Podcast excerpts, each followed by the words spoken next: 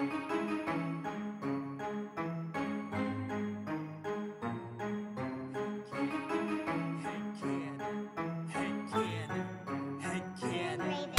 you wanna play a game? Do you like scary movies? Do you wanna eat some brains? Is your chainsaw arm groovy? How bloodthirsty could a talking plant be? Eat your liver with some fava beans and a nice Chianti. Come play with us forever, cause down here we all float. I never drink wine, so you're gonna need a bigger boat. Or a throat to choke, whether you're in the prim or dairy. Got red rum where you bled from, put your dead son in a cemetery. It's him or Carrie. Be very afraid, you'll be our number one fan and get carried away. All work and no play, you know it always means you're in trouble, son. I came to chew gum and kick ass, and I'm all out of bubble gum. What if Quint killed Jaws' father? What if the blob's body was marijuana? What if the leprechaun got a job as a bank guard? What if the wolfman had a cowbell instead of Every scary movie made since Oscar Wilde was writing letters had canon to watch them all and tell you how to make them better. So put your earbuds in and forget what you're planning. It's time to take our heads and shoot them out of a cannon. Shoot them out of a cannon. Shoot them out of a cannon. Shoot them out of a cannon. Shoot them out of a cannon. Shoot them out of a cannon. Shoot them out of a cannon. Shoot them out of a cannon. Shoot them out of a cannon. Head cannon. Welcome to Head Cannon. Tonight we have a very special guest, Mr. Josh Halterman is with us tonight. How are you doing? I'm doing great. How are you guys doing today? Good. Oh, good, good. Good. It's good to see you, man. We were chatting a little bit before this, before we started recording. And so we know you from high school. We've known you for a number of years now. And you were an educator for a long time, right? Yeah, that's right. I taught uh, U.S. history for most of that for about 16, 17 years. Nice. Uh, middle school in like New York City and North Carolina in the Deep South, which was interesting, and also in Bloomington, Indiana, where we grew up. Yeah. Nice. Nice. And then and so currently you're a cannabis farmer. Is that is that fair to say? This, this is correct. Yeah, this is fair to say. Yeah, no, with uh, COVID and all kinds of other things happening, I uh, decided it was time to make a change. And uh, you know, America's changing in a lot of pretty fascinating ways. And so, Yeah. yeah, now I uh, I grow cannabis for people because you know, um, if there's one thing that there's never a shortage of demand for, it's cannabis. Especially as times get bad, people just seem to want our product more. Right. Do you think you'll you think you'll come up with like a um, a COVID themed strain, Oh man, we've got all kinds of things in the works. I mean, or Oh, you, you wouldn't like believe we have so many of them in the works, man. I mean, I don't want to give away any, you know, trademark names or anything, but we have a whole political line. Oh, Uh, really? You know, we were gonna do like a, uh, you know, like a a, a, a white Russian uh, crossed with a certain type of Kush to make a Jared Kushner. So I mean, Oh, there it is. certain ones we're going for, you know, or we have like an RBG we're we're, we're cooking up right now that we're thinking Oh, about good. stuff. You know, there's, you know, it's one of those ones that just gets better with age. You know what I mean? Like, Oh. it's, no, we joke all the time about strains we'd like to make, uh, just as like funny things. Because I mean, really, like, you don't get to decide the names. The names are kind of part of the industry stuff. right. Uh, Oh, okay. we, we joke about it a lot, though. You know, because yeah, it's pretty funny. That's I don't know who really comes up with these names, but um, you know, whatever. It's, you know.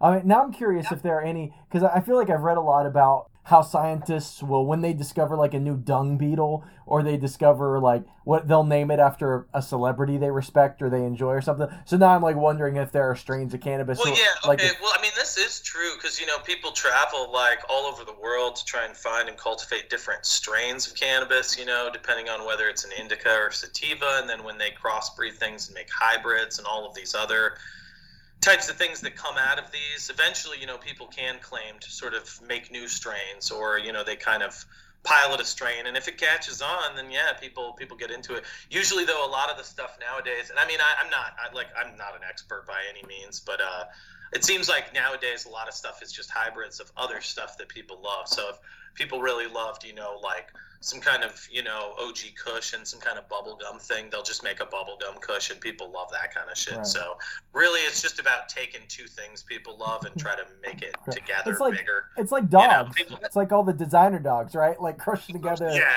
Yeah. yeah, yeah. Well, I, I mean, kind of the industry joke is we call them bangers. It's like people just want more bangers, like bigger bangers, like all the time. That's all people want. You know, I mean, a lot of the older people, like a lot of the, you know, like older, you know, weed heads from back in the day, they they care more about like flavor and variety because to them they're not just doing it to get really really high.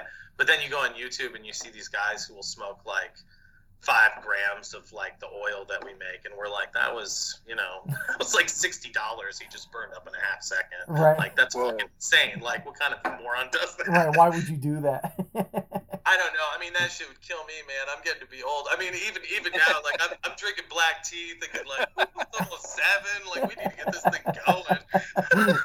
Dude, and that makes I me was I like. worried. I was like, I hope I don't seem like too tired for this thing tonight. No, no, you're good. You're good. And no, That's why I had to ask you if we could edit stuff out. I was like, I'm sure I'm gonna say some dumb shit on this. So oh yeah, we'll absolutely edit it out. So, but no, That's my favorite part. Is I love saying Well- dumb shit on this thing. yeah. Well, and I'll kind of throw on there too, um, just because you know we're talking about our, our history of knowing each other and everything else. And I mean, I knew you guys not only from school, but your comedy stuff that you used to do with like the Cleese and Virgil stuff, which was great, and uh, just. You know, we did, you guys did that other podcast. Um, that was the what, what was that? Just Danger Danger Explosion. Explosion. Yeah. Yeah, you were right. one of our first guests, I think. well, we did that. We did that hilarious John Mellencamp one, which I Yeah. still yeah. laugh Yeah, to this day. That was enjoyable. Yeah. Fuck John Um, but I will say, like, um, since I was a real little kid, like movies have always been like my main hobby, like of any other hobby. I mean, I've always been into photography and video games and board games and teaching and all kinds of other stuff. But I mean, going all the way back to watching, you know, like I can remember climbing at the age of like five, like peeking over the back of the station wagon at the drive-in and watching parts of like Nightmare on Elm Street, you know, and being like, "Oh my God, what am I watching?" And my mom would be like, "What the fuck are you doing?" You know. So, So, like, wait, wait, wait. I'm sorry. So wait. Did uh, so there are two scenarios here, and the so so either you were in the back seat and they told you just to keep your head down and watch the movie, which is funny. they thought I or was sleeping. Is the oh, they thought you were okay. I Yeah, I, I thought and- maybe you and were Of course, you know when you peek over is like right when Johnny Depp goes into the bed and the blood waterfall comes out, so you're traumatized for your whole life. right. You know, and your mother's like, "What is wrong with you?" Like, No, see, I was I was you would look at her and be like, "What's wrong with you? Why'd you bring a child to this?" but you know, I, I was born in 1982, so I feel like when I was a kid, you know, the sort of B horror kind of movie, like that this movie, The Reanimator, very much is. Mm, Um, this was kind of like the peak of that was in the 80s, and so you know, I always really loved movies. I I thought about going into cinematography and film in college, but I mean, to be honest with you, it was just so expensive and competitive to be in cinematography that I just didn't have. I didn't have the drive for that because I knew I had talked to guys who were like, "I've been doing it six years and I've been sleeping on my friend's couch the whole time," and I was like, "Yeah, I can't do that."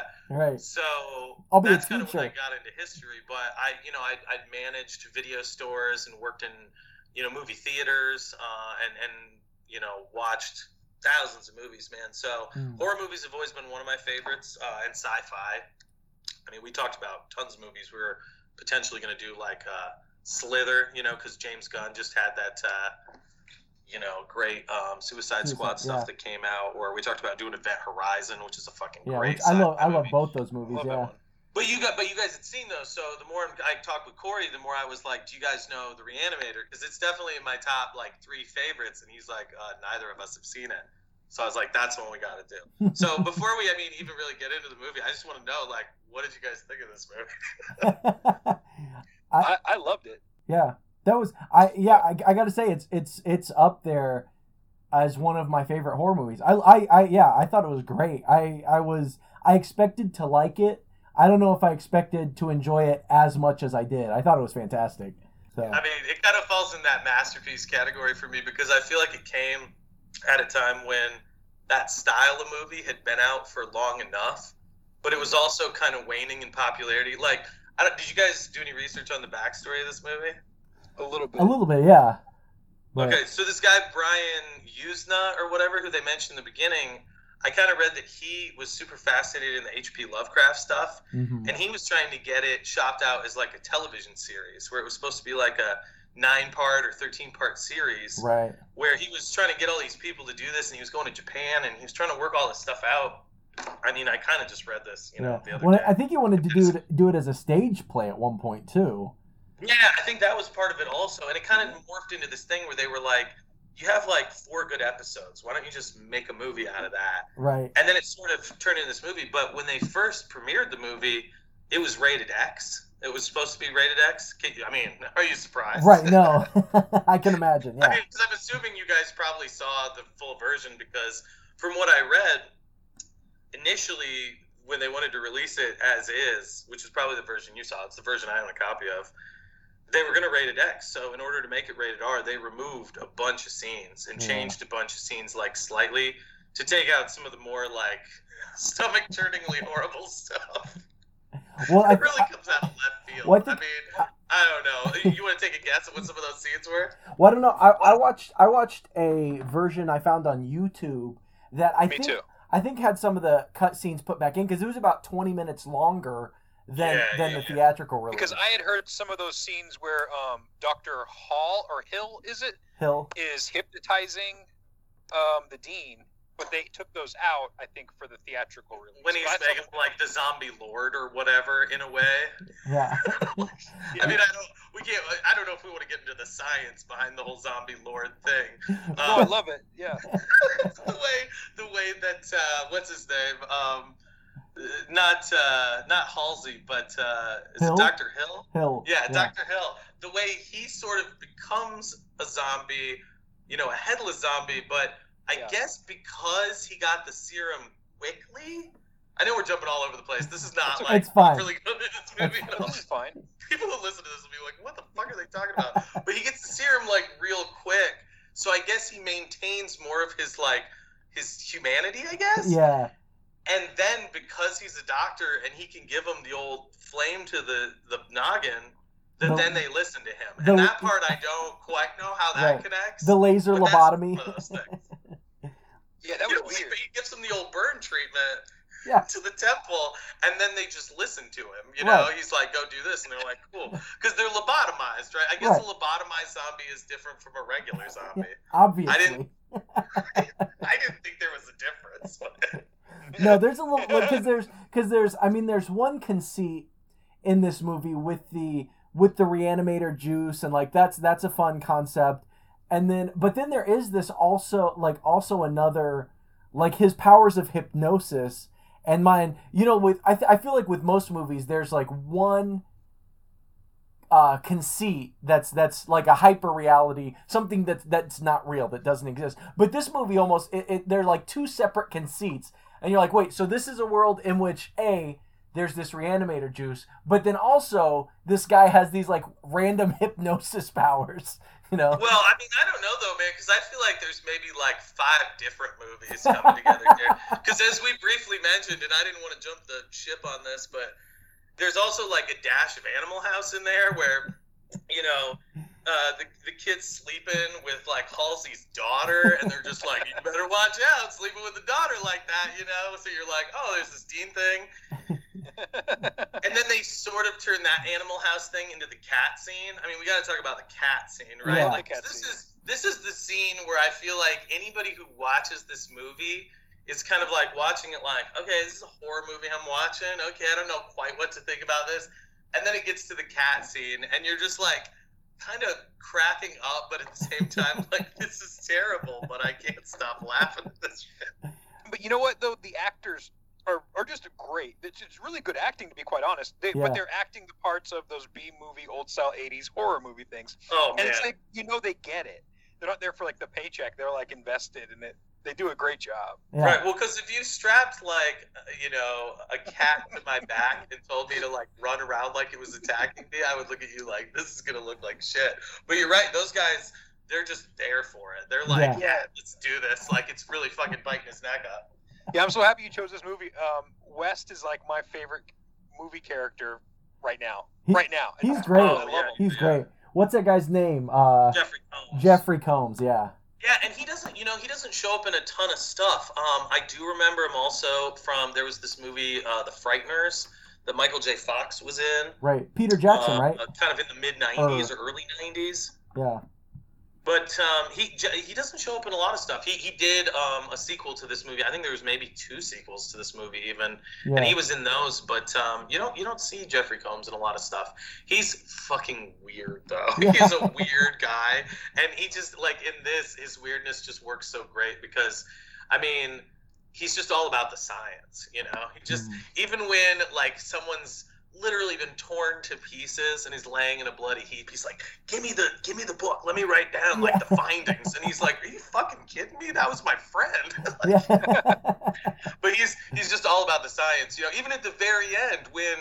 And again, I know that there's no order to what we're talking about here because it's just such a madcap, like, you know, sort of rubber horror movie. But um, at the end, when the the how to describe this when the intestines explode out of the guy like tentacles right. and wrap around him. So we saw the same movie because Yeah. I think this was one of the things they took out too because it was just so horrifying. And we'll get to the other thing here in a minute, which I think you know what I'm Uh, prob- alluding to. But probably. when the yeah. when the intestines grab him and they're pulling him to his death, he's still like, "Get my research! Yeah. Get out of here with the That's right. grains!" And He expertly tosses that duffel bag. yeah. I'm like, that guy, he deserves that Nobel Prize. Like, you know Right. what I mean?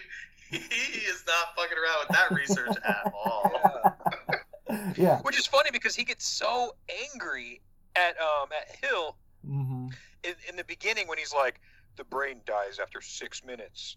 Like the dude like hulks out. Like, no, it does not.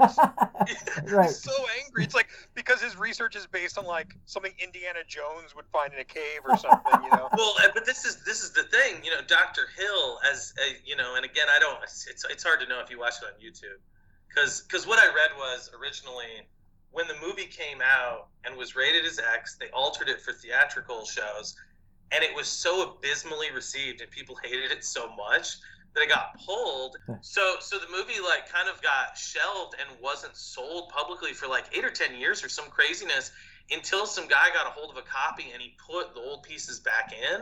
And when people saw it, they were like, "This movie kicks ass!" And then they released it, you know, on DVD and VHS and stuff, um, which is like what the copies that everybody sees now. Mhm. Um, but yeah, there was a whole thing in the movie where they kind of explain how Professor Hill's research is all like a sham. Like Right. he plagiarizes everything. He's like a fucking liar. He steals everything from other people. This is why Herbert West does not waste a second in decapitating him. right. He's the most brutal fashion with a shovel. Right. Yeah. Yeah. He just sneaks up behind him. I feel like I'm talking too much. I want to hear your thoughts on some of these great scenes because I just wrote these down because I want to hear like what your thoughts were when he's just like, "Oh, what do you think of my research?" and then immediately just like cuts the guy's head off, and you're like, "Whoa, okay." and then Well, did he did he do that with the? better get that fresh research. Right. Is that why he did it? You think? Do you, Well, I mean, I don't know. I think really he was worried about his research first, and then he was like, "Oh, Right. well, you know." dual purpose. I well, mean, and you think of and also like Hill had him under mind control too, though, right? So he uh, that was like freeing himself from the mind control because because Hill made him like hand over all his research. I, maybe it's a different version, but like Hill hypnotizes West, and he's like, oh, "Give me all your no, research." that's not what I I saw that too, Corey. No, okay, so like in the beginning of the movie, Hill is like the head of the professor at the university. He's like one of the highest professors, Yeah, but he's a psych professor, and all of his theories are bullshit. yeah, And he does routine lobotomies on people like all the time. Okay, he does them all the time with the blowtorch. Did you, did you? Was this part of the movie? yeah. With the yeah He with the comes out of a laser. little Yeah, thing and he and then he sticks the Q-tip in there and Yeah. stuff. That was gross. yeah, yeah, super gross. They do all kinds of great gross stuff like that, you know.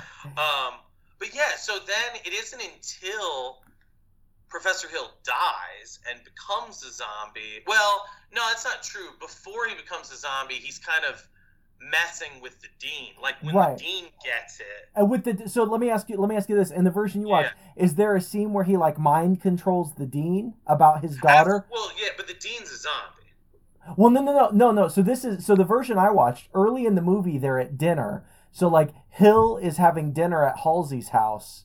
Have you seen this scene? Okay, yeah, no, but they're just talking. And Uh, Max on his daughter. Max on his daughter yeah, is yeah, real yeah. He's creepy. talking about how Daughter, much he wants his daughter and stuff. Yeah, yeah. This But scene so- happens right after they leave. Yeah. Well, but so but Oh. so in the in the version I saw, he's like it like closes up. There's a close up of Hill's face, it's like real distorted and he's obviously hypnotizing the dean and he's like he's like that boy is a bad influence on your daughter he's a well, danger I mean, the way I kind of saw it in the movie, I haven't. I mean, I, I have to go now. I now have to go watch the other one. I'll have to track down the one you have. Send me the link of it because I want to see it now. all right Um, Because yeah, like in the one, I mean, you just kind of get the sense that they're both close friends, and it's really nasty that Hill wants to get with Halsey's daughter because she's obviously super young right and should not be with him. but um, but yeah, they're just like friends eating dinner, and then later when Dean Halsey gets it, when he gets bitten, well, when he gets crushed by the door from the gorilla-sized like zombie that like knocks the door over and just smashes him, and, right. you know, and Arnold then Schwarzenegger's um, stunt double. but yeah right who they get with the bone saw through the heart. I mean, again, if anybody's listening to this podcast and hasn't seen this movie, they just need to because everything we're talking about is so absurd. But it's like the greatest it's so good assemblage of absurd shit. It's like a whole movie of shark jumpings uh, from start to finish. You But know, it it's like when something jumps the shark and you're like, "Whoa, okay, I didn't see that coming. That was pretty." absurd." this movie is just that. Like after the cat scene, it's just shark jumps till the end, and, then, and then it's like, uh, which because the whole movie takes place in what, like a day and a half. It's So- like it's not much time. the whole time movie's yeah. like two days. Like Yeah. yeah, West moves in. The next day, there's some trouble with the cat. They like go to the hospital, and by the end of that, Kate like his girlfriend's dead. Everything's fucked. Like it all goes down real fast. Like Yeah. it's the movie wastes no time. Like it's yeah literally like a two three day ordeal. Well, like, the movie opens up in Sweden, right? Where he's where West is like is, is like graduating or something, and like he's like has killed his his his professor. Yeah, well, his head's like exploding or whatever, and the Yeah. His eyeballs blow up. Yeah which I guess is another thing that happens if you take too much of the Two, juice. yeah Or, one did you guys like a cartoon. did you did you catch the name of the doctor that dies in that first scene you know, I, I do remember it being a call I know. What was it again? brent Hans Gruber. yeah doc, dr Hans hans Gruber. gruber yeah from Die Hard. That's right. That's right.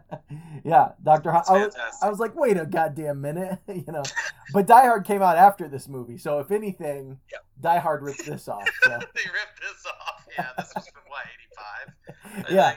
85 yeah Yeah. Okay. Hans So, Gruber. That name sounds like a company that would make like tinned meats or something. You know? right. yeah yeah Oh man. little Swedish Swedish fisherman little boy on the side. right like Han, hans gruber powdered cow like powdered beef Jeez. Hans Gruber jellied eels. Something you really just don't want. right oh man so so yeah i mean in the movie you know in the one that i have the original sort of version um, it isn't until dr halsey is killed and then brought back and is like a rambling fool you know when the, the guards show up. And i don't want to you know and again i don't want to get off on a tangent here but i love the secretary who's in charge of like the morgue. The Oh, secretary lady yeah. she's in there for only a second. She just has this great 80s look to her with like the perm. And she's just like i don't know mr halsey like the way she's like i don't know what's going on. And then when dr halsey's daughter or dean halsey's daughter tries to like intervene she like grabs her by the throat and arm like all viciously and i'm just like whoa that is like an 80s hospital secretary like manhandling if i've ever seen one but i mean it's, it's just this weird thing I was noticing. But anyway, they go in and they take Dean Halsey back to Dr. Hill's like office, and then there's a series of scenes where he's got him in a padded room and he's kind of Yeah. experimenting on him and he's like doing his head.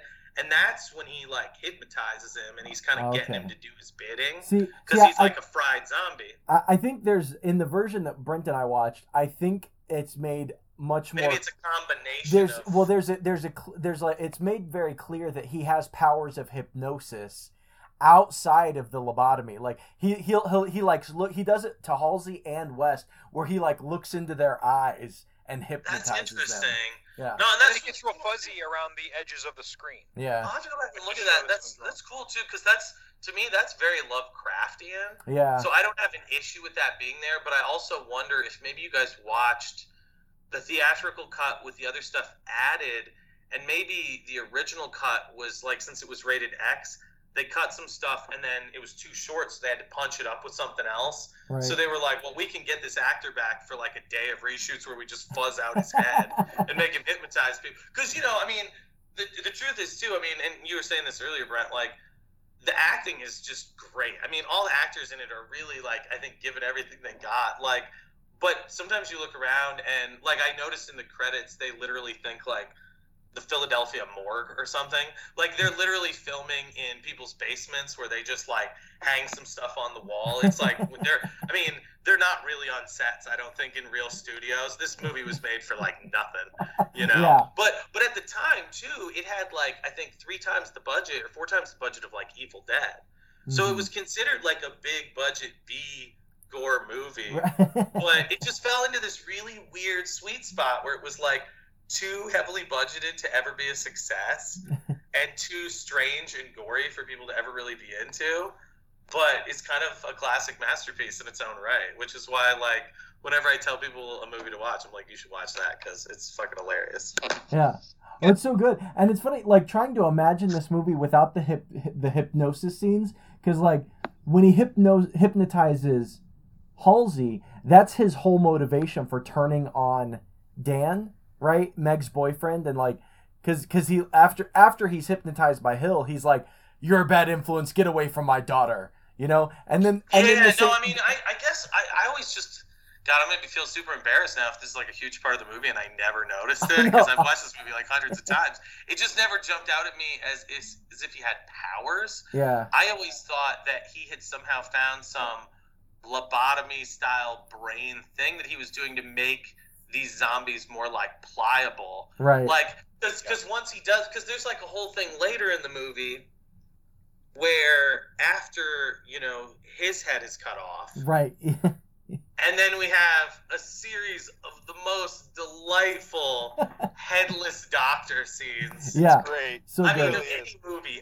ever, you know. I mean, and they're so, they're so. I mean, so let me just ask, what is your favorite headless Doctor Hill scene? Because there's multiple scenes that he does that are just so great. But like, which one for you was the one that was just like, yes? Oh man, I know mine right away. It's uh, where he's in the. It's where he's in like the the the little bin, the little metal the bin, pan, yeah. the head, yeah, little pan, and then his body is just pour takes blood and just Yeah. puts blood in the pan, as Yeah. though that'll keep a head alive. And and it's and it's in his dry mouth. He's like. "Ah." Yeah, he's enjoying it so much. Oh, And I, uh, I, and you're just like, gross. He's drinking it through his, his throat tubes or through, whatever. through his neck veins, right? And I'm sitting, I'm Got sitting, tubes hanging off. well, and and I, I'll admit, like I sat there for far too long, like trying to imagine. I was like, because your heart is what pumps the blood through. So I was like, try, I was like, how would that work? What are the logistics of pumping blood? Like, how, would he even be able to absorb it? I think it's the suction serum. to, like- I think the serum, serum. does it like does what it wants to keep Oh no the doubt, whole no, Yeah. it's body alive. absolutely the serum. There's And- no question Yeah. about And Yeah. Corey, I thought about you a lot while I watched this movie, but not no no no. I didn't think about you specifically. I thought about your children and you laughing hysterically at, at some of these scenes. I was like, I hope he let the kids watch it. Because, oh no, wait, if- you know, some of like the cat scene and then like some of those like weird like like the headless stuff. I just think they would think it was. They would take all like the, the boobs and the sex out. I guess maybe I don't know. Well, know. see, I'd, I'd, I'd be more okay. They'd probably be more okay with some of that stuff than Yeah. some of the. So, so Josh, my kids are my oldest. My my son is fairly young. He's like seven, but I've got a twelve year old and uh, almost fifteen year old, and they've actually they've watched some of these movies with us that we've covered. Uh, sure, sure. This this is not a movie I invited them to watch, but uh, but they have watched some of the some of the other movies with me. well, Uh, I mean, you know, especially when someone recommends a weird ass movie like this that you've never seen, you don't want to just jump right into Right. like, watch this with dad. Like, you don't know what you're getting into. yeah, I mean, no, and I will say I've been, I've, you know, I haven't listened to all of them because I'm busy, but I, I do try to listen to your podcast when I have time to because uh, I listen to a lot of movie podcasts, like I do, you know, Unspooled and uh, How Did This Get Made, and a bunch of those because Oh nice. I do like that stuff. Um, but I have enjoyed this because you know I watch so many horror movies. I've seen like all the movies you guys have covered, and uh, you know it's been it's been nice to listen to and kind of hear other people's takes on stuff because.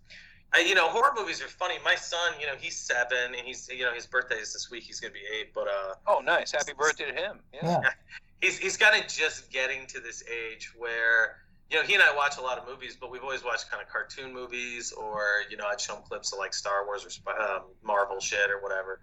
But now he's kind of getting more to where he wants to see other stuff, and uh, you know, I'm kind of easing him into like suspense or action movies where I'm like, you know, it's fun because you know nobody's gonna die, and he's like, what? I'm like, yeah, you know, they'll all come real close to dying, but none of them will actually get it. And he's like, oh, okay.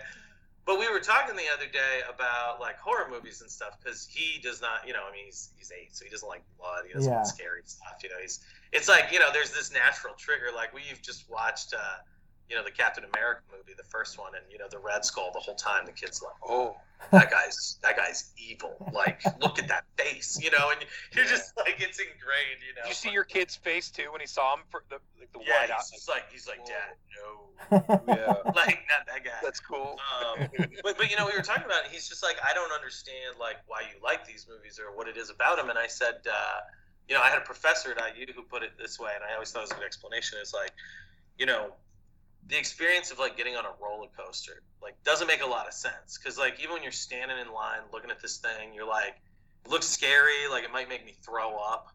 Part of the fun is that like there's this excitement that maybe it'll break. Not that it really would, because that wouldn't be exciting. Terrifying, you know. But there's danger. this weird part of you that's like, ooh, like I'm in danger, even though there's no danger at all. And that's kind of what like really good horror movies do for you is they kind of take things that um, I think you come to accept as just being like normal things, right. and they find ways to assault those in ways that make you feel really uncomfortable. so that afterwards you come away from it being like, "Woo!" Like that was pretty serious.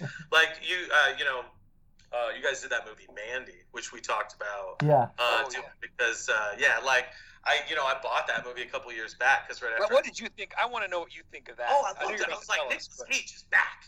Like Nick Cage is back. That's his. Oh. Nick like, Cage. Yeah. Oh, it's so good. great at it. I mean, he's he's fantastic in that movie, and that movie is very much like you described it. It's a weird psychedelic horror movie. So, I mean, that is a type of movie that you don't come across very often. Uh, but, but yeah, no, I thought it was fantastic. It had great art direction and and was real uh, was a real subtle movie at parts, and then other parts was fucking absurd. Way I mean, the top. and Yeah. like the way doesn't the title screen not come up until like an hour and fifteen minutes into Oh, the yeah. yeah, well, that's because right. they're they're, the they movie's like an hour and 45 minutes, and Yeah. you're like an hour and 10 in, and it's like, man, Yeah. you're like, the fuck? well, because they're and like then it's just brutal, like slaughter for the last 45 minutes, like with nothing Yeah. Well, because Oh, there's, there's like fantastic. there's like three sections to it. So the first section is like the That's right. mystical mountains or something, and then there's a second. Oh, But then it's like okay. it's it's that third section that's titled Mandy. Yeah. Where so, it just, yeah, has to murder everything. yeah, yeah. When, when, are, when are you releasing that one, Corey? Uh, that's gonna come. I actually just looked at at this. This is that's gonna come out like I think mid October, shortly before Okay. Halloween. I think. You'll you'll like that Oh, guest, Josh. He, he, he's a really cool guy. His name his nickname on Twitter is um Octopus Caveman, Yeah. Great. and he's an artist. He's he's pretty pretty pretty cool dude. I think you'd like Well, him. yeah, I mean, to people who listen to your uh, your podcast, that would definitely be one to listen to because Mandy is like, I mean, you know, if you're into psychedelics, it's definitely one to uh, be very careful around. Yeah. Honestly, like I feel like that movie could break someone in Yeah. the wrong in the wrong place because that's kind of a part of the movie in some ways. Yeah. Like, I was drinking my boxed wine, thinking like this is not the right yeah. Chemicals to be. But then again, you don't want like the poison hornet in the neck type thing. Right, You know, no. that's that's on a level I'm not even comfortable with, man. Right. Yeah. Never done the poison I'm, hornet. I'm, I'm pretty I'm pretty open minded, but you know, yeah, like that Amazonian, you know, hallucinating hornet, like that's that's another level. Yeah. no, that's oh funny. man, let me see. I gotta I gotta check some of these notes. Well, here and I think, and like, else. and just so There's everybody knows, stuff in there.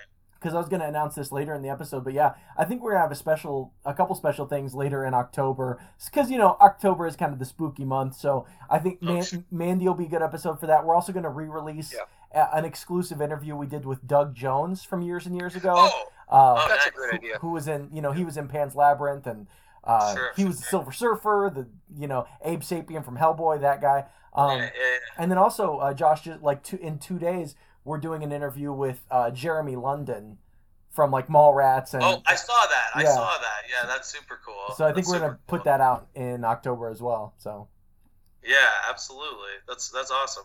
Yeah, no, I mean it's it's it's a it's a cool thing to do to like you know talk about um movies that you know people find like really fascinating or ones that are influential. I mean, everybody kind of like uh, contributes different things for different reasons, and Mhm. uh, you know, I mean, my thing, man, I've always just been real into weird stuff, and uh, this movie just hits a real sweet spot for for me in that weird department because like. You know, I mean, early on, I got real into you know movies like uh, you know Evil Dead and uh, Mhm. Last House on the Left, and you know those uh, other like really kind of cheesy, weird, you know, like Hellraisers and, and shit like that. Which is, you know, it, it's it's kind of like half of it is the silliness of it being so absurd. It's like an absurdist art performance in a weird way, where it's like, hey, if you're, yeah, I mean. Maybe it was even a precursor, and you might have to edit this out because maybe this will be super offensive. But maybe this was like a precursor to, you know, the kinds of things that became like uh, parades and things to like show off the way people took pride in alternative lifestyles. It kind of started with, well, let's mix bondage with horror and kind of like put that in a B movie theater that like only weird outcast people go to. And this was, you know, kind of one of those early art forms for like freaks and and weirdos who are like nightlife types, you know, right one just like, yeah subcultures the people who would frequent like the adult bookstore at like two in the morning, or people who were hanging out at all night diners, smoking and drinking coffee. This was like the movie for them. You know, this is kind of that genre for them. yeah. well and that's Yeah. that actually kind of leads into something because something i hadn't considered this is not something that i came up with but but i watched a video and i know that there is a history in horror of uh of of queer coding in a lot of horror movies right and and queer subtext and Sure. and actually, Brent, I'd be interested to know what your friend James thinks about this movie if he's seen this, because one one of the videos I watched, because this is something of a retelling of Frankenstein, right? Yeah, um, right. hmm But so the video I watched was talking about how this movie, what it has in in, in, in common with Frankenstein is there's this like heteronormative relationship. This guy and the girl, right? There's Dan and then Meg, uh, played by Sure. by Barbara Crampton, and then there's this this other guy who, Who's fucking great in this who yeah, well, yeah, we should talk and, about and Barbara I'm just gonna Crampton say, later. without being too perverted, like super hot. Oh I mean, yeah, yeah. She spends a lot of the movie naked, which you know, whatever. It's the movie. But I actually saw video like- footage of her of her now, and she is gorgeous. I'll bet she Yeah, still she is. well, yeah, no, she just she just released a new movie. Like she just released a new movie uh, called Jacob's Wife. It's a vampire movie. I haven't seen it. Cool. Uh, Oh, but yeah, she's okay. like- I think I did hear about this recently. Yeah, Yeah, she- Oh, I have a question. She's still was in working. Yeah. I have a question. What would happen if you injected the serum into a vampire? Ooh, Oh, that's a good question. it's hard to say. I don't know. Really. I think it would nor- it would like turn him back, and then he'd just be like a big asshole. Yeah. I think there would be a lot of spasming and like eye bulging and potentially like various fluids that would make Yeah. people feel very uncomfortable. I don't know where it would go, but that would be part of it. right. you know, almost almost like you know any of the uh, nice gooey scenes from Gremlins. You know, oh another, yeah, yeah. another '80s movie that really, which is my favorite Christmas movie. You know, I mean, there's so many, there's so many great movies to choose from. Man, it was really hard to pick a movie for Yeah. this. no, 'Cause, I mean, there was, I just had a laundry list of ones I would have loved to do. well, that's um, that's one I watched that with my daughters. Gremlins and Gremlins 2. They loved those. They thought they were So- hilarious. So anyway, you were saying there's this relationship though. Like, Yeah, so- so there's- you know, the so there's- right? so there's the doctor, you know, Dr. Frankenstein, and then Igor, and then I guess I haven't seen the Bride of Frankenstein, but apparently there's a character called um, oh, what is it, Pastorius or something, who kind of, Uh-huh. and that movie was uh, the director of that movie was gay, uh, James Whale, the dir- the director of Bride of Frankenstein. So basically, there's this like heteronormative relationship that's like subverted by this like uh, you know queer coded relationship, and it's basically like two guys doing secret experiments in private to create unnatural life, right? They can't create life the natural way. So they're like creating sure. creating life this in this unnatural way. Um so apparently, yeah, this this video I was watching it was pretty interesting because it was talking about that, like the queer coding in Frankenstein, and how that's carried over into this movie, and you can really look at Herbert West and Dan as like ha- as as kind of a homosexual relationship. Um, Yeah. and then and then it also mentioned like the needle being like a pretty well established. I think Freud might have even mentioned the needle as like a phallic symbol, right? You have to Sure. insert it into somebody, and so Well, I will say too, you know, just um, you know, when you look at like a lot of Lovecraft's work too, and I think this is a really interesting thing that happened with that that series Lovecraft Country. I don't know if you guys have watched any of that, but Mhm. uh, really phenomenal series they did, and I haven't had a chance to read the book yet, but I, I really want to get a copy of that. Anyway, um, you know, Lovecraft has a lot of stuff because you know his family history and him being in and out of asylums, where he writes a lot about weird spiritual possession and de- demonic things, but also, you know, he lived in a time where he was making his money by you know getting paid like a penny a word for like these articles in these in these rag pa- journals and papers you know, where he would write whatever. So I mean, he was kind of a racist. He kind of oh, like oh yeah, yeah. did lots of stuff that was very much like you know could could at times be interpreted as like homophobic and various other things. So I, I do think it's interesting that at its core, some of those stories are still like kind of classic horror tropes that people have found ways to reappropriate into other things. Yeah. And I mean, the thing I respected, you know, and I, I think probably far less uh, craftily or subtly as as uh, as they did it in the Lovecraft Country show, because in this newer show, you know, it's all about interweaving like Jim Crow segregation with Lovecraft mysticism and stuff, which. Again, I thought like at first I was like, how are they going to pull this off? But they do it in an amazing way. Have you guys, Yeah. either of you guys watch any of that? I've I've watched I've ha- I've watched half of it. Was did they do a second season or was it just the one season? Just the one season. one- yeah, man. so I, just, I've, they're, they're only gonna do the one. Yeah. So I watched. I think I watched about half of it. I didn't. I didn't finish it. So. Yeah, and it, and it gets like progressively like more insane and crazy. And as I was watching it, I was thinking to myself like, this is probably what uh Yaguna, uh, what was his name, uh, Yuzna, the guy, the original Yeah. Brian Yuzna. I was like, this is probably what he wanted was this episodic thing where it's like, here's an episode just about the headless professor. Here's an episode just about like the you know the the the time he discovers the cat thing or whatever. You know, because like you can see there's these little pieces of the movie that almost play out like little acts where it's like, you know, Act Six, the basement, Act Seven, like back at the the morgue or whatever, because you know it only takes place over the two days. So you know, the other thing that I think is the telltale sign that you either watch the X-rated version or not, and again, you can feel free to edit this out if it's like uh, too uh, offensive for people or whatever, is the headless cunnilingus scene. Um, Yes. That that, that was in that the was- version you watched? that was in the version I watched. Yeah. Yeah. Because that to me, I mean, the first time I watched that movie, I was like, whoa, Yeah. okay. so this dude is going to straight up headless molest this poor girl. Yeah. Like he is raping her with his severed head. yeah. And I was like, I, yeah, rated X. Yeah, put that mark right on there because that's what His it is. wife left him after she watched the movie. Did she Well, really? I- well, I- I- mean, I saw that. I, I read that. I read she was on set. His wife was on set for that scene, Oh, and like walked out, like walked off, Wow. and and yeah, Wow. and they got divorced shortly after. that would be hard to watch. I mean, Yeah. And it's funny too because like as hard and, and rowdy as that stuff is, it then will switch to like the head where it's like a cutout in the shirt. Right. Yeah. it's literally the head just doing this, and you're like, "Oh my god, it's so funny It's so and goofy. so yeah. inappropriate and wrong." Yeah. Like, well, and that's why, and we, we actually talked about this a lot on our Evil Dead episode because of the the vine scene, Sure. right? The vine scene, and Oh, and I and I talked about how because in this movie there's so much gore and body parts being chopped up, and but uh, but on that episode we kind of talked a lot about how sexual assault is something.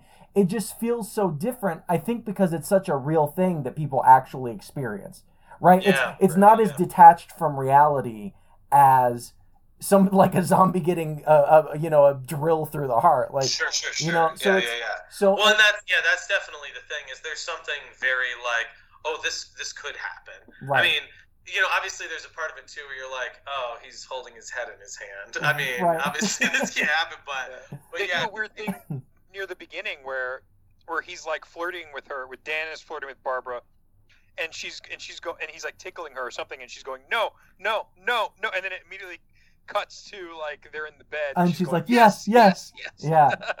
Yeah, well and i gotta Well, I say during During weird about that, right? yeah, well and- and during that during that sex scene i, I think there's something there was something that struck me as funny because the cat keeps interrupting them as they're like making love right? But it's like obviously someone is throwing this cat at them Yeah, the right, cat's right, like- is it Herbert?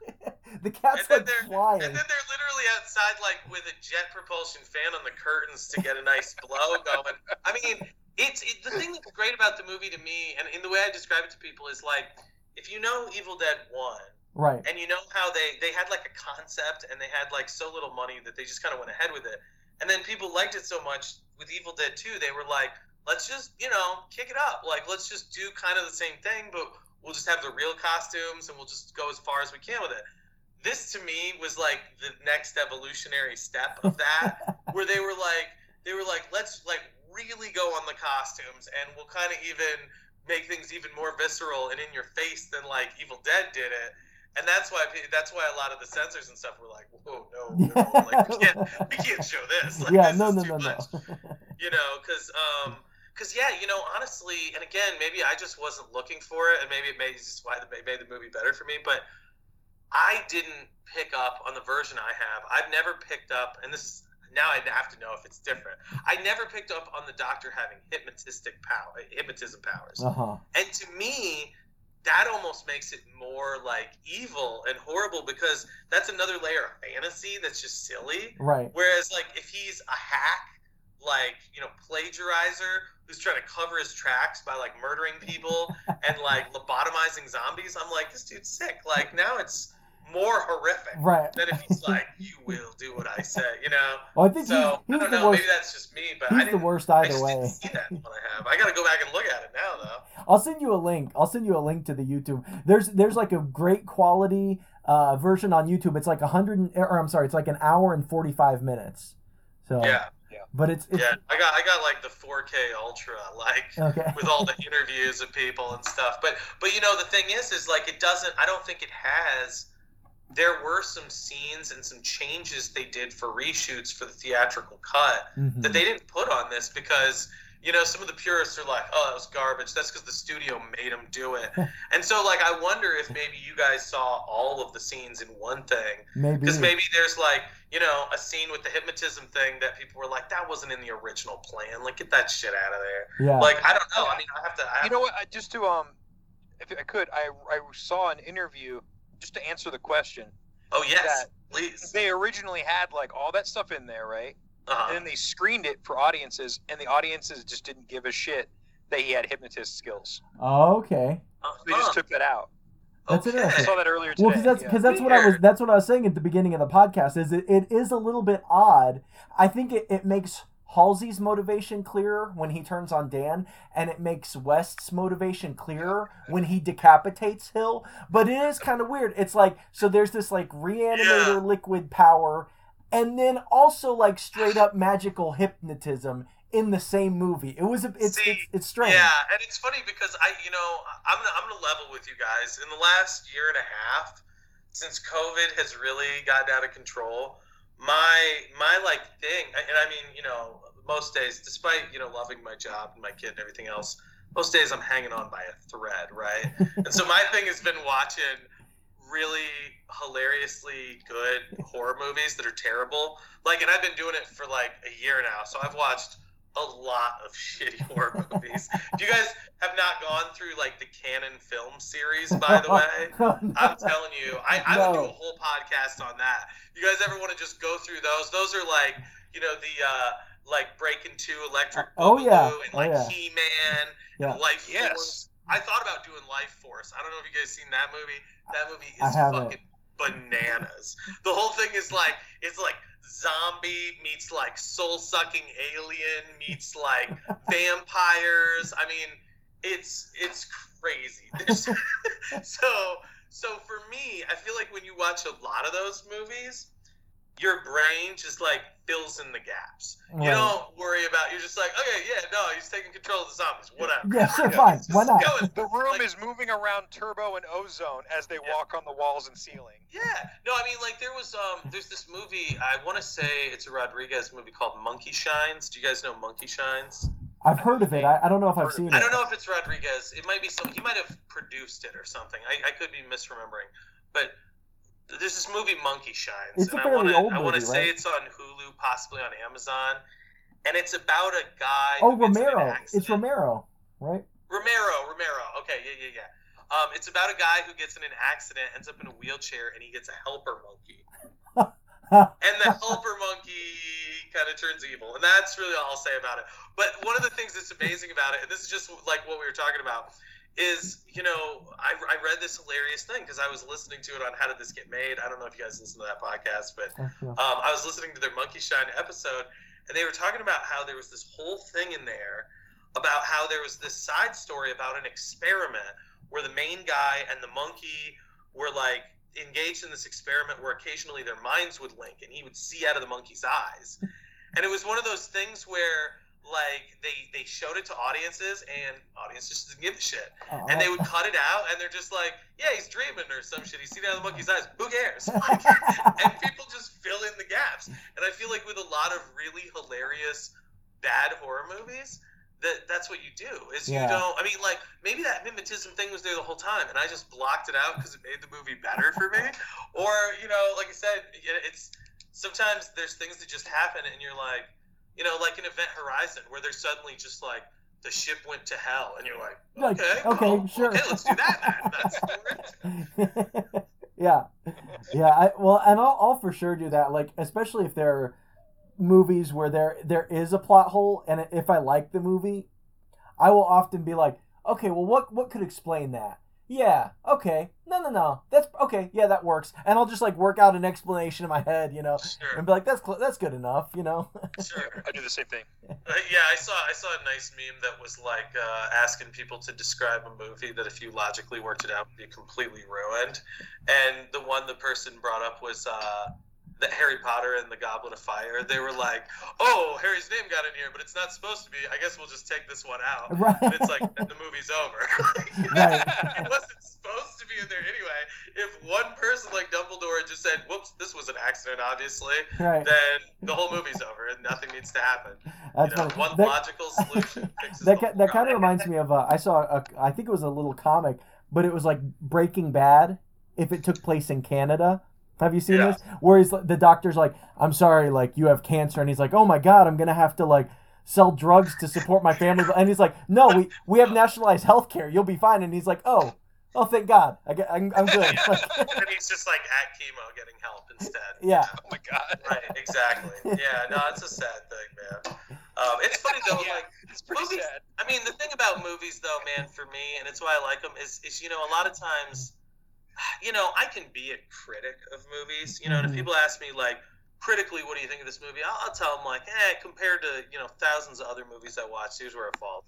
But really, at the end of the day, man, there are few movies I, I don't enjoy on some level because I will find something to like about them. I mean, there's occasionally movies that are brutally hard to watch, and Right. you're just kind of like, wow. Like, I don't know. Did you guys watch the four-hour like Snyder cut of the Justice League? I did. Yeah, I watched that. Me too. Because one comedian described it as like a concrete brutalist piece of architecture, and that to me, I mean, like, because because let me ask you this: none, neither of you watched it all the way through, right? I actually did. I and I have to say, I Did prefer. you really? I, I prefer it. I prefer it to the the, the, the theatrical release. No which question, it was a way shit. better movie, but I couldn't sit and watch. I mean, four hours and Well, twenty I did, minutes. I did it over multiple nights. Like it wasn't. I didn't. I'm saying. I didn't watch it all That's what back to back. Yeah. Yeah, that's what I'm saying. It's like it should have been a show or Yeah, something. yeah. I mean, because Yeah. really, like every time there was an act break, I was like, well, this is a chance for me to like go to work. Or like clean my whole house, or Right. you know, go mow the lawn because I just spent like forty-five minutes watching a piece of a movie. Yeah. So well, and, you that's, know, and that actually, we, we talked about this a little bit on our Army of the Dead episode with about Snyder, right? Because oh yeah, Yeah, no, because- and I enjoyed that one. Yeah. Well, but before, like when this movie came out, or I'm sorry, when Justice League came out, I went back and I watched the longer version of Batman versus Superman, which is like three Yeah, I hours watched long. that one too. And- well, I just got HBO Max, so I've been doing a deep dive of all the DC shit. Nice. But anyway, Well, see, uh, HBO and Amazon Prime just parted ways. They just broke up. So I just lost HBO Max. As of five days ago, I no longer have it. Um, yeah, no, I read about that. Yeah, that was Uh. Wait, did I have HBO pr- HBO Max at some point? If I had Prime, you had some of the stuff. They they they started doing okay. exclusive theater streaming stuff. Like um, they did uh, Suicide Squad yeah. yeah. came out, but that was only on the ex- you know the the HBO Max app that you pay like fifteen a month for. Yeah. So like if you get the HBO exclusive one, then they have a handful of movies they don't put on. Like, because I had the Hulu plug-in for HBO, Yeah. which was like eight bucks, but it didn't have a bunch of stuff that's on the actual HBO thing. Because really, I read that HBO got bought by Warner Brothers, so now HBO Max is basically Warner Brothers streaming. Right. Is yeah. what Well, I mean, because they're all they're all kind of doing. You know, you got Netflix streaming, you got Hulu streaming. right. Warner NBC, Brothers is now doing HBO Max. like, CBS. yeah. You know they're they're each doing their own sort of like platform because that's where the industry is now. I mean, now again, I'm such a huge movie person. I have a thing. There's a there's a there's a state owned movie theater, um, close to me, and they have a membership where I'd pay twenty dollars a month to get three movie tickets a week, Oh, and that nice. counts for yeah. So I get twelve a month. Uh, yeah, twelve a month for twenty dollars potentially, but it's like three a week, and you use them or lose them. So yeah. really I go like six to seven times a month. But That's I mean, still it's- a Really good deal. yeah, it's super cheap, and it includes IMAX and shit too. Ooh, man. nice. So like, I'll go, yeah, I'll go see like a 19. Well, and this has been the thing is it's a it's a post COVID theater Yeah. where they put in all this filtration stuff and everything's on their app for picking seats and they deliver stuff to you, which is cool because this is a, a, a guy who owns uh, like nine of these and he's a big film guy and he's just trying to keep movie theaters open really. yeah. Uh, but he does like all the Sundance stuff. Like I saw all the documentaries that won Sundance awards in a documentary series. They do all kinds of shit. They'll do like Karate Kid and like bring back old movies. I went and saw um, Scott Pilgrim just because I was like fucking it. Like I took a date to Scott Pilgrim because I was like, why not? Um, but yeah, it's it's cool though because like I'll go to IMAX on a Wednesday night. Like I, I went to see um, Ghost in the Shell last night in. IMAX because if you go on like a Monday or a Tuesday night, nobody's going to pay twenty dollars to see an hour long anime. Yeah. So like I, when I was there, there was like six people in a theater that sits like 180. So I don't really feel too bad. I mean, I'm vaccinated anyway, but Right. at the same time, I'm like, well, there's people way over there, people way over there, so I can enjoy my movie, Yeah. not really worry about it. So I mean, I still go to the movie theater. I've seen like all the new movies too, you know, which is kind of in a way sort of depressing, but you know, you got to do something to keep yourself busy these days, man. Yeah. Yeah, Besides yeah, yeah. working, you know. I Yeah. miss it. I want to go. I've seen I've seen a If couple I knew it was going to be just like that, I would totally go, Josh. I think, yeah. Oh yeah, I mean, This look- this look I. I will say some of the really good ones that have come out since you know COVID has kind of allowed theaters to come back. Like Quiet Place Two was phenomenal. yeah. I mean, especially in theaters, it was a good theater movie. Um, in the Heights was really great as a theater movie. The uh, Lin Manuel Miranda musical. Um, that was like his follow up to Hamilton. Well, he did it when he was younger, but you know, since he got really famous from Hamilton, he did a big movie production of In the Heights, which was good. Um, I went to see that Fast Nine shit. That shit was hilarious. I mean, I really, I just go to see. I mean, again, when it's two dollars a ticket, Right, the fuck bar is pretty low. Right. Yeah, And I and I and I fully walk into experiences like that knowing it'll be like trash, but whatever. Like right. I still you're go like see them anyway. you're like, like, I, like you- said, I go see everything. You know? right. You're like I- you're like it's ah, I don't know. It's 90 minutes of Willem Dafoe sucking on lemons. Ah, that's only two bucks. Okay. Yeah. Like no, I, I I literally went one night and I, my choices were like some some Billy Crystal independent movie that had horrible reviews. Or like this Angelina Jolie movie where she's like a firefighter, like out in the woods, and I was like, uh, I guess I'll go see this firefighter movie. and I mean, you know, man, I sat through the whole thing. It was How was it it? was fine for what it was, you know. I mean, you know, this for two dollars or this is- less. You, You're you gonna, like, well, you're probably because you gonna pay want for this the on the- service. You're gonna Because you pay for the this. service, you angry watch all Well, this see, shit. See, here's the thing, because I can I can also trash on fucking garbage movies all day too. And you know, the thing I always hate, and this is just a Hollywood thing, man. I always hate this. Is in movies they will always have that group of like firefighters or cops that are like hanging back at the picnic, that are all kind of drinking and saying inappropriate like awful shit to just each other and everybody there. You know, Uh-huh. just being rude, crass ass, but they're like, "Hey, he's a firefighter, so you know, gotta respect him. I'm like, no, you don't. He's a piece of shit. Like the whole movie is about how He they're barely graduated high school. It's like yeah, he barely graduated high school. They're, the movie's about how they're a bunch of roughneck like ex-cons, and and they're all like, well, you know, he puts out fires. I'm like, that doesn't make him a goddamn hero. He's putting fires out in the middle of the woods. He, I mean, again, I'm not trying to talk down the profession. That's a dangerous ass job, and I would never want to do that. However, Wait, is this the same one? Is this? I think there was not, one with. he's not like saving children from a burning building. I mean, let's not equate, you know, a firefighter saving, you know, a, a tenement full of kids in Brooklyn to like a guy who's putting out four fires in Colorado from like overuse of water and some asshole not putting out his campfire. I mean, that's Right. I'm just saying that's a little different. right when they could easily like they could easily like just reject Nestle like if they stop Nestle from taking all of the water That's they could they could solve the Right. problem like that you know They- but that would ruin that movie, Corey. Right. They wouldn't have this massive fire sweeping over Right. like See California. that's what, that's what they should do they should have a movie that like ostensibly is about firefighters stopping these like massive fires from droughts but then it just turns into a legal drama where they're like suing Nestle for causing all these fucking fires You're basically describing a documentary. They, they always got to start with something to grab your attention. Right. And then be like, but really, we're just going to talk about like legal finance reform. right And it's like, oh, yeah, okay. that's like that's actually my my experience like seven years of like uh with with a nonprofit i worked at you know like a citizen consumer advocacy group it's like you know you have these like kind of exciting talking points or it's like well they're trying to like do this or that and then you're like okay if you really like want to understand it you've got to get into this like boring minutia of like you know what's going on at the regulatory commission and like right, but did you read like section 18? Because a lot of people skip that section. Right. And that's one we throw out the form for, you know? right exactly exactly that's What are you talking about? Just just go to section 18. You'll Yeah. see what I'm talking about. that's where it says you got to hand over your second born child you know you should have Right.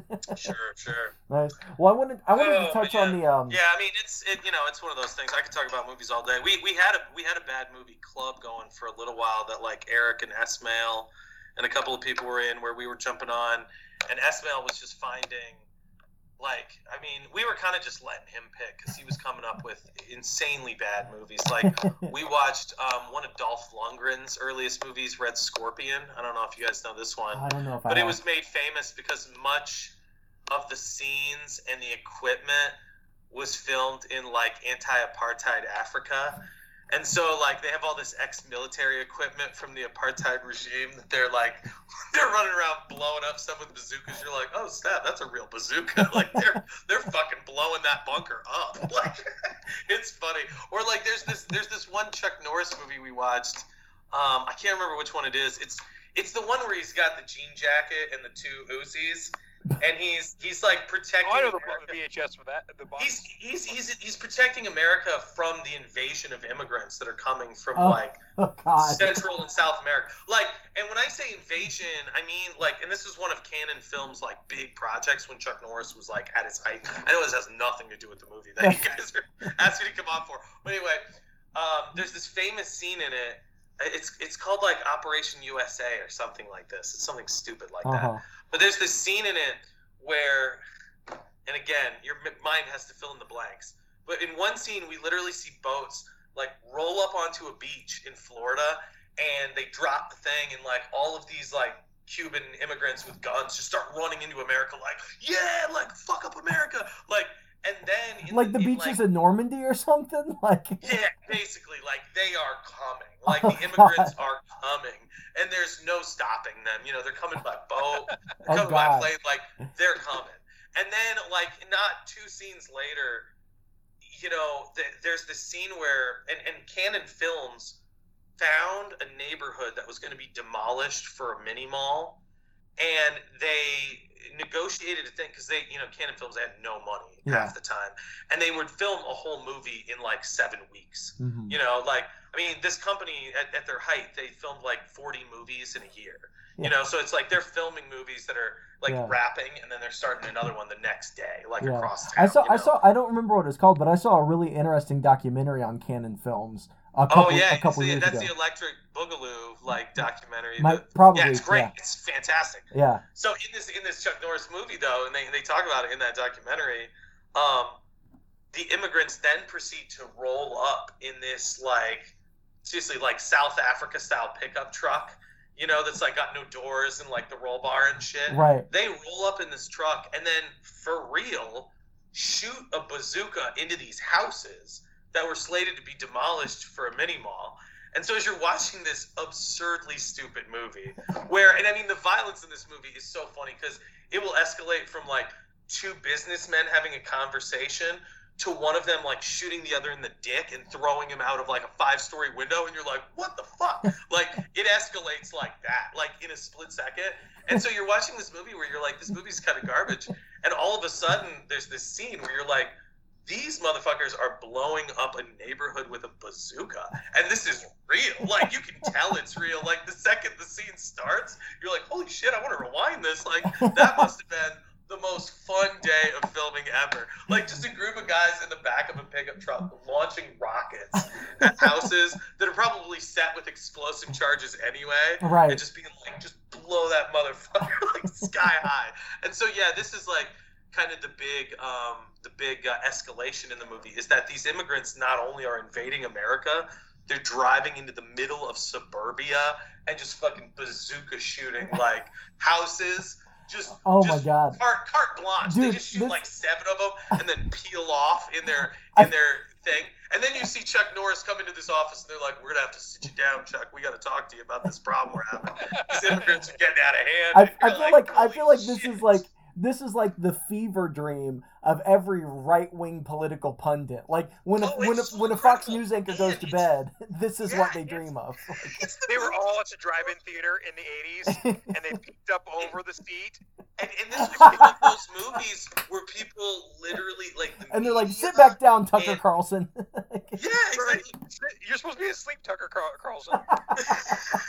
People gave him shit for this movie being too violent too. There's all these interviews him at the premieres where they're like, "Wouldn't you say action movies are just like over the top violent?" And he's like, "No, I mean all the action scenes in this have a point. Like there's a message. I mean, I am not exaggerating. Where like one of the first scenes is a guy like just shooting a dude in the dick and throwing him out a window, and you're like." Whoa, like that's not cool even for an action movie. Like that's over the line. What was it? Was it presented in a way where I like this is how business should work? This is survival. Well, this is the American it's more like dream. these two shady dudes are meeting in a building that's like under construction, Right. but it's very much like, hey man, like, is that deal going down? And they're like, yeah, I think so. Also, there's this complication. He's like, what? And then he just fucking does the guy in, and you're like, whoa, that like, you didn't even give the man a chance to explain himself. Like, you know? Actually, I was just watching a movie recently. What was it? Oh yeah, it was called The Losers. Have you guys heard of this movie? It was like a DC graphic novel. Yeah, I've heard of it. I don't think I've seen it. Yeah. Well, there's it, it was pretty decent. It's like kind of a tongue-in-cheek action movie. It's got Idris Elba in it, which I mean, if you put that fucking guy in a movie, Yeah. that's money in the bank, man. I don't, I, you can't go wrong with that, man. Was Chris Evans Um, in but it? in that Or- movie, it's funny because there's a mobster who like will frequently. I mean, there's like times when he'll like turn and nod at someone, and they'll shoot somebody, and he'll be like, "Dude, I didn't want you to kill him," and they'll be like, "Oh, well, what did that mean?" And he'll be like, "Well, I just wanted you to like, you know, get him in the car. God damn!" Like, so there's like this joke in the movie where people will like assume he wants some brutally horrible thing done, and then they'll do it, and he's like, "Wow, that was kind of over the line, dude. Like, man, I don't know if you needed to shoot the guy like that." right. That's not what I was. That's awesome. It's like I was I was planning on you know talking to that guy later, but okay. It's I mean you know, it's it's. Uh, I watch too many movies, man. Yeah. I watch way too many movies. Well- I, you know, it's funny too. I was we were just talking about the Harry Potter movies, getting into those with Eli. Like I love as a parent and, and an adult now watching those. How they're just they're so meant for kids. You know, it's like there'll be those scenes, you know, where it's like I'm gonna have to take away 20, 20 points from Gryffindor for sneaking out and twenty from Slytherin for sneaking out but I'm gonna award Gryffindor six thousand points for like doing this thing, and I'm like, whoa, that's a little unfair. Right, Like, yeah. As a parent and a former teacher, I think you're sending the wrong message there. Like, right it's like an ace and i also want i also want to give slytherin 27 fuck you points they do things like this where you're like, where it's like Dumbledore will intentionally like work out the math in his head, where he's like, let me just think about this. Okay, yeah, I can have him beat him by one point. It's like, and then how about you, Neville? Like you sneezed on a guy, so we'll give you a point, and then you guys win. And it's just like, dude, that's. I mean, I get it. Like, I want the good guys to win too, but Jesus. right Like, yeah in those movies or books, like I'm kind of reading the like I read every other day to my son because my wife she takes the other days Mhm. and we read the Harry Potter books, so I'm sure I missed stuff. But do they ever like award them anything? Like, is there ever like, okay, it's the end of it's it's the end of the year. This house has the most points. really just bragging get. Twenty-five dollars of McDonald's gift cards. Is there No. like that? They just hang that banner, dog. That's that's just those Oh. bragging just rights. the banner You come back next year, you're like, what color is that? That's fucking orange. Yeah, you see that? I mean, dude, I would, I would, I would not do well at Hogwarts. no I don't, I don't think I would do well at Hogwarts. I, I think if I was in Hogwarts, I would lose so many points for my house that like I'd be on my bunk bed, and then there, there that move that movie. What was the movie? Full Metal Jacket. oh Like were they just put like in their like Gryffindor They socks. just be They were perfect. like, Well, they just be, so- they just be wand blasting you or something like forty kids all wand blasting you at the same time. Yeah, Use, they'd use the stun spell so it doesn't leave a mark. Yeah. that's right. I'd be like, "Owie!" Yeah, Owie. the next day you just be crying in the corner. Is everything okay back there, Brett? it's Yes, fine Mom. Harry Potter's on watch, and he, he sees me in the bathroom, and he's like, "What are you doing in here, man?" I'm sitting on the toilet. He's like, "What is that?" He's like, "I got my wand in my hand," and he's like, "Dude, you're not supposed to have that outside of the barracks, man." He's like, "I am in a world of." I I live in barracks, do I they? just Oculus Reparo my eyes. Do they live in barracks? you I thought they lived put the in, wand like, in your mouth Damn. Well, we're. I want to. I want to jump on. I think we're kind of running up against time here. Uh, Oh but- yeah, yeah. No, I know. I don't want to keep you guys. No, too you're late. fine. You're fine. But I do want to mention that um, apparently this story, because I've read, I, I really enjoy Lovecraft, and I've read all of like the Cthulhu mythos, Mhm. but I haven't, I haven't really read anything outside of the Cthulhu mythos. So when I think of Lovecraft, I think of like celestial horror. That, but I, I don't typically think of stories like this. But I guess uh, the story this is based off of, Herbert West Reanimator, which makes sense. Yeah. I guess that was the first story to mention Miskatonic University, which Yes, which yes, for, yes. for anybody who knows Yeah. Lovecraft, that's like a main you know setting. Right, right, right. Well, and and uh, you know, like a lot of the um, a lot of the stories that have become really popular Lovecraft like stories or tropes now, they're, they're like some of his less popular and shorter like you know. And I was saying he did those those like really cheap you know sort of horror magazines where you know he get contracted out to do like a page and a half long story. So like when I was in college, I got interested in Lovecraft and I read a bunch of his books that were you know again about the Cthulhu stuff and the sort of like undersea you know city of like mer people, but his mer people are more like the mer people from Cabin in the Woods, right?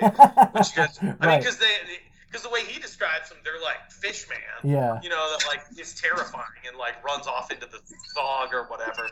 Um, but a lot of stuff like the, you know, like the, uh, the Herbert West story, as I understand it, was like it was like a two-page story about a guy at Miskatonic University who like was experimenting with a you know reanimation serum, but it takes place in like you know the 1860s or 1880s or something. Right. So it's all set back in like a classical sort of time, a classic American time period, and uh, and so yeah, they they made a conscious decision to kind of adapt it to make it more of a 1980s thing, which again I just feel like there's just those little touches of like you know Animal House shit, Right. those those classic 80s movies where they just put a little dash of this and a little dash of that in there. Um, you know, because there's there's parts of it that even you know very much are like I think calling out to like movies like Halloween, where you have those scenes where you know um, the characters like there's like some suspense thing or someone's going to creep up on them, but then they kind of joke about it and it's not really a scary part of it, and then yeah. And then before you know it, you know the intestines are strangling him. So it's like Right. they, they just have this really funny way. I mean, more than anything, I think the movie just skates this really amazing line between comic absurdity and like cringy horror. Yeah. And uh, yeah, like I said, it's just I mean to me it's like a classic sort of horror masterpiece. You can see B horror movies, man. Yeah. Go ham. and I think I think Jeffrey Combs as Herbert West, his delivery is so dry because he's he's got fu- some of the funniest lines in the movie, but it's never Oh, like yeah. it's never like hot wink wink you know waka waka waka. It's like the like the most dry delivery ever, you know. But it's so funny. Right. Well, and you know, and I think there's something really to be said for, and and it's a really hard thing to do, to do a movie that needs to, um, like a movie that falls into a classic sort of trope that you can play with and be silly with, but still adhere to what the trope's trying to do. Like, I mean, this is why I love that James Gunn movie Slither Mm. because that movie is so silly and gory and without i mean just short of looking at the screen and winking they're doing all these things that pretty much are that you know like when you have the girl that's about to explode yeah, in the barn and stuff like and the other characters are like holy fuck like is this really happening? Like you know james gunn has this way and i feel like he kind of did it in the suicide squad movie too he has this way of kind of like being like hey everybody i'm doing a cheesy horror alien movie. Right. so i'm going to put these things in here that make a cheesy horror a- alien movie and we're going to kind of laugh at some of those things but some of them i'm going to do right enough that you're going to walk away from it going damn that was pretty intense and gross and like that was a real alien horror movie, even though like I was laughing as much as I was like cringing. yeah, You know, and I think that's a really hard thing to do. And Reanimator does that. Like it has moments that are just as funny as they are gruesome. You know. yeah, And, absolutely. and yeah, Herbert West is a big part of that. Yeah, yeah, he's a great character. And uh, so I want to ask you guys before we wrap up here, um, if you guys have any headcanons about the movie. Brent, do you want to go first, or would you like me to go? Go ahead. Okay. So my my thought is that so the doctor at the very beginning that dies, Doctor Hans Gruber, right? Uh huh. He dies, and then in the reading of his will, he leaves all of his stuff to his son, Hans Gruber the second, right? Sure. who becomes a terrorist and and like takes over a building at Nakatomi Plaza Sure. and so he you know he he attempts to pull off this terrorist plot but he ends up getting dropped from the top of the building right so Yeah. but it's stipulated in his will that if he should ever die he be injected with this serum that he inherited from his father so then so after Hans Gruber dies in Die Hard uh, what he actually came back as kind of a zombie Gruber, and there was a whole movie. We, there was a movie we didn't get where John McClane had to fight off reanimated zombie Gruber. So Yes, that checks out. Okay. That's- Yeah. Weird. that's my headcanon. I have uh, potentially two. Is that is it okay? yeah, yeah, absolutely. Yeah, for sure. My first one is um, Hill doesn't die. Uh huh. Doctor Hill, he doesn't die, and there, there's a cut scene at the end, like you know, like the credits start to roll, and then like you bring up a scene. Yeah. It's like a Ferris Bueller kind of thing, and it, and it's it's Hill at the airport, and it's it's another it's another head gag Right. where he, he, his head is like in the paper in the paper plate of a Cinnabon, Okay. and he just has like Cinnabon sauce all over his head. And he's got the, the fake like the fake anatomy doll head on, Yeah. and it's him also like bumbling around, getting onto the plane. See, I might go a little. Cinnabon. so he's trying to might go stick a his head in as a. Cinnabon. I, I, I personally, oh, well, sorry. Um, I, I might personally go a little darker with that and instead Yeah. have that post credit scene where you see Hill sitting in a chair with, you know, his head next to him and he's petting the dead cat, which is still kind of twitching and moaning. like, you know, he's he's planning for his comeback later, Right. you know. Yeah. Yeah, he's got to flee the country for now. Well, you know, He'll be 'cause, back. yeah, I mean, it's just about building his army. He's got to get his army back together, and then it's, you know, the you Reanimator 2, The Revenge. Because, you know, really it's Bride of Reanimator, but I would have taken it in a different direction where, you know, uh, yeah, Yeah. Hill comes back with his uh, zombie horde ready to go. What's your other one? you Another one. Other, well, I noticed at the end, the very end of Reanimator, which is dope, by the way, because you know Barbara dies, and he's like sh- injecting her Oh, with like the serum. The, the shot is so great. Oh, isn't yeah. it? Lights it's- go out and you, you you see the glow of the serum, which is just fine on its own. Yeah. But then the even doper part is that the serum starts to like Yeah. smaller and smaller as though he's And then injecting the it. scream. So I thought like the next scene, the next scene is like she's waking up, and they embrace, you know, and ju- just like Doctor Hill, man, they like some shit happened. Like they gotta go. They have to like leave the country, right? You cut to like nine months later, right? She's been injected with the serum, and she's alive. Nine months later, right? Um, she's get she's giving birth, right? She's like ten centimeters dilated, right? You gotta All go of a there sudden- with okay. yeah. Because All of a sudden, if there's like- a doctor there saying that she's ten centimeters dilated. Okay. Absolutely, yeah. And there's like another, do- yeah. There's other doctors. There's doctors gathered around going, hmm. Yeah. That's how you know. And you know, with a quick Google search, you can figure out like how how dilated a woman needs to be. oh to yeah, for sure. Yeah. It's ten. I'm that part, It's ten, man. And so, for the purposes of this of this accurate joke, it's ten. And then um, suddenly like a noise starts coming out of her, and it's techno music, right?